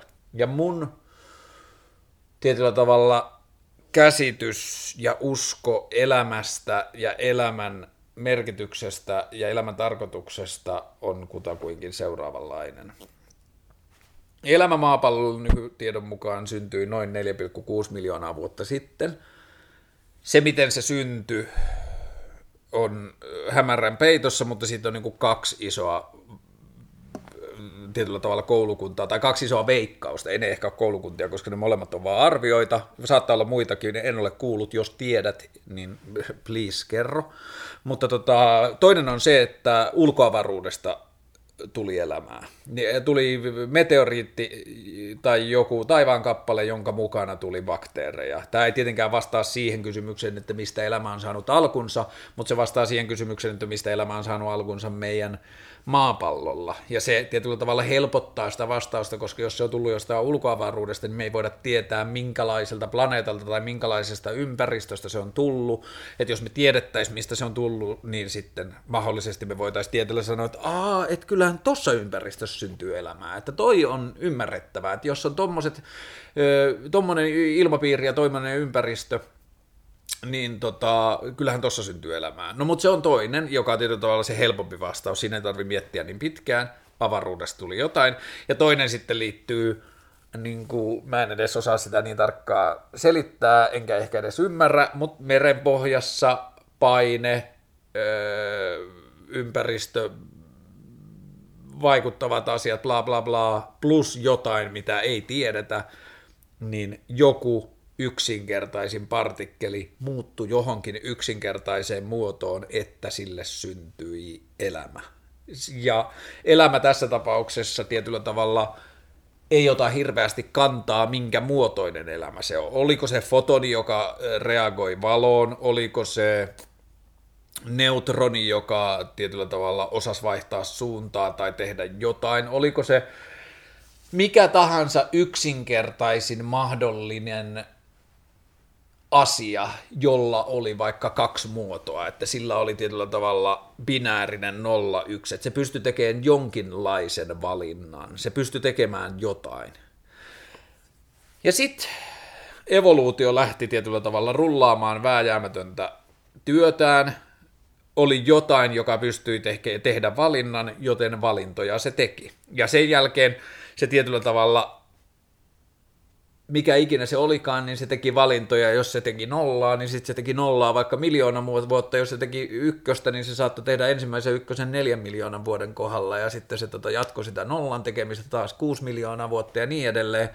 Kunnes tapahtui jotain, joka oli seuraava aste. Joka saattoi olla se, että yhtäkkiä niitä fotoneita olikin kaksi. Tai joku osasi jakautua kahdeksi. Tai osasi synnyttää jotain uutta tai jotain tapahtui. Ja sitten siinä vaiheessa tieteellä tietyllä tavalla on evoluutiobiologisesti kaikki työkalut synnyttää kaikkea muuta. Tässä kohtaa tietyllä tavalla varmaan, varmaan niin kuin uskonnollisen maailmankuvan omaava ihminen ajattelee, että onpas lohdutonta, sieltä puuttuu tietyllä tavalla tekijä tai niin kuin tietyllä tavalla selitys mutta mä pystyn olemaan levollinen sen ajatuksen kanssa. Ensinnäkin siksi, että tiede on vielä nuori. Me saatetaan seuraavan 14 miljoonan vuoden aikana keksiä se, miten laboratoriossa tehdään elämää, ja sitten me voidaan sanoa, että tämä tapahtui. Tai toinen, mä oon myös levollinen sen ajatuksen kanssa, että me ei koskaan saada tietää. Siitä on 4,6 miljardia vuotta.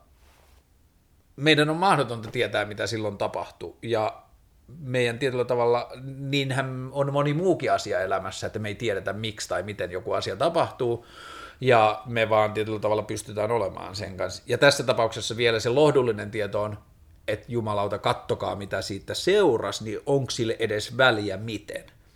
Joka tapauksessa siitä lähti evoluutio, biologinen tai evoluutiomatemaattinen prosessi, jossa asiat kokeilivat erilaisia asioita, ja se, mikä sopi, tai tuntui sopivan, tai tuntui sopivalta, tai tuntui hyvältä, voi hyvin ja pystyi mahdollisesti lisääntymään tai tekemään lisää sitä, mitä se jo teki.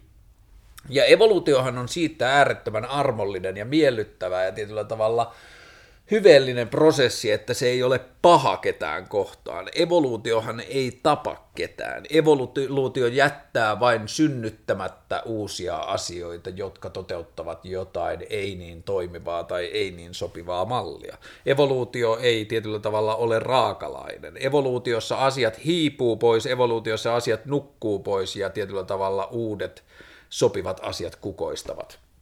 Jos me ajatellaan ihmiseläintä, niin joo, voi tulevaisuudessa tulla joku bakteeri, joka pyyhkii ihmiset pois maapallolta, mutta se ei tarkoita sitä, että tietyllä tavalla evoluutio tappaisi meitä ihmisiä yksitellen, vaan pikkuhiljaa ihmiseläin hiipuu pois, kun joku, joka osaa sopeutua ympäristöönsä paremmin, joku bakteeri tai mikä tahansa – vaan pärjää paremmin. Ja tietyllä tavalla se jokaisen ihmisen yksittäinen kuolema voi edelleen olla hyvin kaunis ja rauhallinen, ja tietyllä tavalla se voi tapahtua vanhan ihmisen poisnukkuessa ja niin edelleen. Se, se, se ei niin kuin pidä sisällään minkäänlaista tietyllä tavalla väkivallan tai sodan vaatimusta. Joka tapauksessa sitten se elämä, elämän muoto, jatkoi seikkailuaan, syntyi ensimmäiset ruohot tai syntyi ensimmäiset jotkut levät ja syntyi alkulimat ja syntyi bakteerit ja syntyi ajankuluessa syntyi yksisoluiset ja syntyi ää, sukupuolielimet ja syntyi silmä ja syntyi korva ja syntyi evät ja varpaat ja kynnet ja syntyi puu ja appelsiini ja avokaado ja avokaadon siemen ja kilpikonna ja muurahainen ja sinivalas ja dinosaurus ja elefantti ja muskettisoturi ja Romeo ja Julia ja Jumalan tarina – ja Jeesus ja mies ja nainen ja homoseksuaali ja ihminen, joka pystyi sanomaan, että minä olen homoseksuaali ja pystyi syntyi ihminen, joka pystyi rakentamaan tietokoneen, joka pystyi sanomaan, että näin paljon on homoseksuaaleja ja niin edelleen. Kaikki tietyllä tavalla elollinen, mitä maailmassa on, on seurausta siitä, että jossain merenpohjassa 4,6 miljardia vuotta sitten tapahtui jotain ja alkoi tämmöinen leikki, josta seurasi kaiken maailman asioita. Ja sitten niin kuin 4,6 miljardin vuoden mittakaavassa aivan hetki sitten, noin 170 000 tai 200 000 vuotta sitten syntyi Homo sapiens-laji, ja me ei edes tiedetä missä kohtaan se homo sapiens-lajin edustaja, se saattaa olla vielä paljon myöhemmin, pystyi ensimmäistä kertaa sanomaan itselleen hiljaa äänettömästi mielessään, että jumalauta, minä olen. Et jos ajatellaan, että universumi syntyi tyhjästä – 13,6 miljardia sitten tapahtui jotain, josta tuli Big Bang ja syntyi universumi, ja 4,6 miljardia sen universumin kokeiltua erilaisia asioita oli syntynyt planeetta, jossa tapahtui jälleen jotain tuntematonta ja syntyi elämä, niin yhtäkkiä joitakin ky- vu- kymmeniä tuhansia vuosia sitten ensimmäinen homo sapiens pystyi katsomaan itseään niin kuin ympärillään autiomaassa ja sanoi, että jumalauta, että minä olen – että on tapahtunut jotain ja tässä mä nyt oon. Ja vähän niin kuin, että mä oon tullut tyhjästä. Vähän niin kuin sä heräisit päiväunilta ja havahtuisit, että missä helvetissä mä oon. Ja sitten siihen havahtumiseen menee niin kuin se 13 miljardia vuotta. Ja nyt me ollaan kollektiivisesti siinä tilanteessa, että me pystytään katsomaan taaksepäin ja me pystytään analysoimaan, miten se ihminen silloin 30 000 vuotta sitten on asioita nähnyt ja me pystytään näkemään, että hetkinen, että sieltä elämästä on lähtenyt tällainen elämän puu, josta on syntynyt kasvit ja vesikasvit ja eläimet ja vesieläimet ja ki, niin kuin korallit. Ja siitä on syntynyt vaikka mitä elämänmuotoja, kun me mennään sitä elämänpuuta vaan pienempää ja pienempää ja pienempää oksaan vuosi, miljardeja. Ja sitten me löydetään sieltä, että tuolla on ihmiset, niitä on ollut 40 miljardia kappaletta, joista 7,5 miljardia elää nyt – ja ne on ensimmäinen toimija, joka tiedettävästi pystyy toteamaan, että minä olen, ja lisäksi se pystyy toteamaan, että me olemme, ja lisäksi se pystyy toteamaan, että on vielä joitain muitakin – ja se pystyy rakentamaan koneita, jotka pystyy katsomaan, että missä kaikkialla niitä muita on, ja se pystyy aivan uskomattomiin stuntteihin, ja mikä tietyllä tavalla itselle hämmästyttävintä ja siisteintä, se pystyy katsomaan koko tätä elämän niin kuin näytöstä ja toteamaan, että ei jumalauta, että jotain tapahtui, ja sitten se on päätynyt tällaiseen biodiversiteettiin, jossa on kukkamekko, verkkoja ja langattomia kuulokkeita ja kukkia, jotka avautuu yöllä ja lintuja, jotka metsästää pitkällä niin kuin käyrällä nokalla. Ja on ilmapalloja, joissa on numeroita ja on tietokoneita ja on orankeja, jotka pystyy ystävystymään ihmisen kanssa tai korilloita, joille ihminen voi opettaa kuurojen kielen niin, että sillä gorillalla voi olla lemmikki kissa ja se korilla voi oppia kuoleman käsitteen. Ja tietyllä tavalla me ollaan osa kaikkea sitä, ja vielä siinä tilanteessa, kun me havahdutaan, että me ollaan osa kaikkea sitä, niin meille vielä tietyllä tavalla valkenee, että meillä on mahdollisuus vaikuttaa siihen kaikkeen. Me pystytään rakentamaan keinoälyä, me pystytään suojelemaan eläimiä, me pystytään suojelemaan luontoa, me pystytään keksimään uusia tapoja olla ihminen, me pystytään keksiä uusia tapoja, millä ihminen ja eläin voi olla yhdessä, tai ihminen ja kone voi olla yhdessä, tai me voidaan keksiä niin kuin tietyllä tavalla työntää sitä evoluutiota, antaa sille vauhtia ja tietyllä tavalla niin kuin tajuta se, että me ollaan vaan pieni osa sitä niin kuin äärettömän ihmeellistä ja hämmästyttävää kokonaisuutta, ja sitten me voidaan vaan niin kuin sanoa sille, että mene ja kokeile ja ota selvää, mihin tästä on, ja sitten me voidaan vaan tukea sitä kaikin mahdollisin tavoin ja vaan hämmästellä, että mitä tapahtuu, ja se tulee vielä luultavasti jatkumaan monta, monta vuosibiljoonaa tai jopa vuos, niin kuin miljardeja vuosia, ja se on ihan käsittämätöntä, mihin kaikkeen se voi päätyä. Me ollaan nyt jo päädytty tällaiseen tilanteeseen.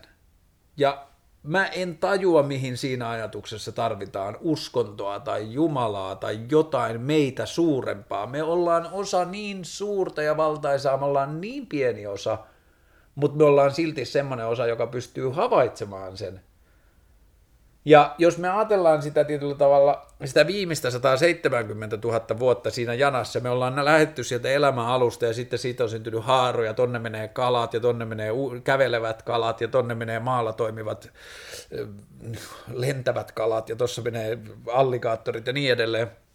Ja se sukupuu haarautuu ja haarautuu koko ajan ja sitten sinne syntyy jotain niin kuin, elikoita, jotka kiipääkin puuhun ja sitten kun ne roikkuu siellä puussa, niiden kädet alkaa kasvaa ja sitten ne alkaa oppia ottaa otteita ja ne alkaa oppia tekemään työkaluja ja sitten se kehittyy ja kehittyy ja kehittyy ja menee miljoonia miljoonia vuosia, kunnes sieltä yhtäkkiä syntyy semmoinen ihminen, joka voidaan laskea homo sapiens-lajiin kuuluvaksi. Ja jossain vaiheessa homo sapiens-lajiin kuuluva ihminen keksii kielen, ja joko se kieli on sen tietoisuuden lähde tai jotain muuta kautta se löytää sen tietoisen minän, joka pystyy analysoimaan – niin jos me katsotaan sitä koko juttua ja sitten me laitetaan jokaiselle ihmiselämälle tai me laitetaan jokaiselle elämänmuodolle tässä maailmassa, me laitetaan vaikka valo, että se vala, niin kuin valo palaa niin kauan, kun se on osa tätä elämää. Ja tätä kokonaisuutta. Ja sitten kun me zoomataan se sinne meidän haaran ihan sinne päähän, sinne viimeiseen 170 000 vuoteen, missä on ollut se 40 miljardia ihmistä, niin sitten meillä on vähän niin kuin semmoinen ilotulituksen kaltainen tähtisade, jossa ne elämät sykkii, niin kuin syttyy ja sammuu sen aikarajan mukana, ja sitten kun me päästään viimeiselle tuhannelle vuodelle, niin yhtäkkiä se niiden ihmiselämien määrä, tai itse asiassa pelkä, pelkkä sata vuotta riittää, niin se ihmiselämien määrä kasvaa rajahdusmaisesti, ja sen yhden elämän rooli siinä kokonaisuudessa tietyllä tavalla pienenee ja pienenee entisestään, mutta sitten kun me zoomataan taaksepäin, niin me pystytään näkemään, että se on ihan uskomattoman kaunis, ja tietyllä tavalla